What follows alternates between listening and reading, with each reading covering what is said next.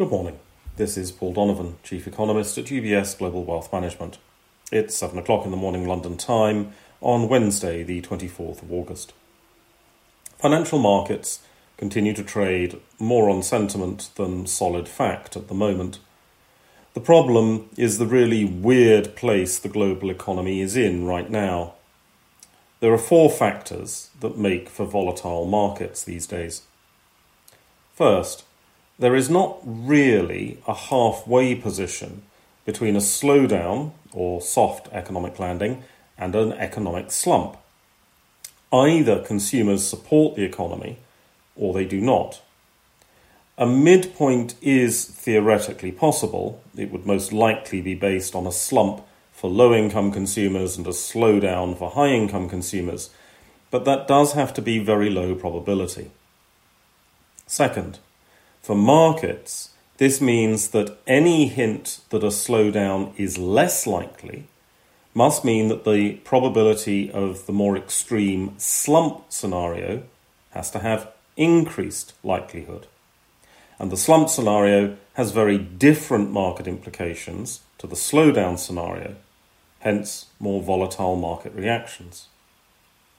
Third, data is unreliable.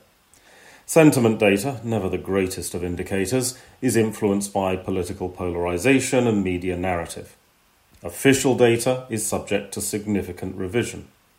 If the near term data does not necessarily reflect economic reality, then it is likely that the data will surprise econometric based models, because these are based on relations between past, revised, and thus more accurate data. Fourth, consumer reaction functions are not normal. Consumer balance sheets are not normal, and labour markets are just plain weird.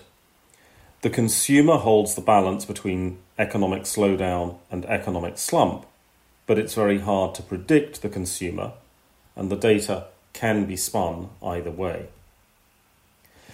In short, the volatility of financial markets is unlikely to go away and Fed Chair Powell and ECB President Lagarde apparently favour whimsy over predictability when it comes to policy decisions, and so they're not making things any easier.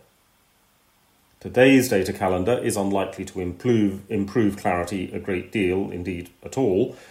There are US July durable goods orders and pending home sales data from the States as well. The weakness of the housing market is relatively well established by now but this will not necessarily help with consumer price inflation anytime soon, as the housing element of US CPI is based on a fantasy existence and not the reality of homeowners' actual cost of living. That's all for today. Have a good day. Have a good day. Have a good day. Have a good day.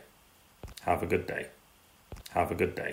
UBS Chief Investment Office's investment views are prepared and published by the global wealth management business of UBS AG or its affiliate, UBS. This material has no regard to the specific investment objectives, financial situation, or particular needs of any specific recipient and is published for informational purposes only. As a firm providing wealth management services to clients globally, UBS AG and its subsidiaries offer both investment advisory services and brokerage services. Investment advisory services and brokerage services are separate and distinct, differ in material ways, and are governed by different laws and separate arrangements. In the USA, UBS Financial Services Inc. is a subsidiary of UBS AG and a member of FINRA SIPC. For information, please visit our website at ubs.com forward slash working with us. For a full legal disclaimer applicable to the independent investment investment views produced by UBS, please visit our website at ubs.com forward slash CIO dash disclaimer.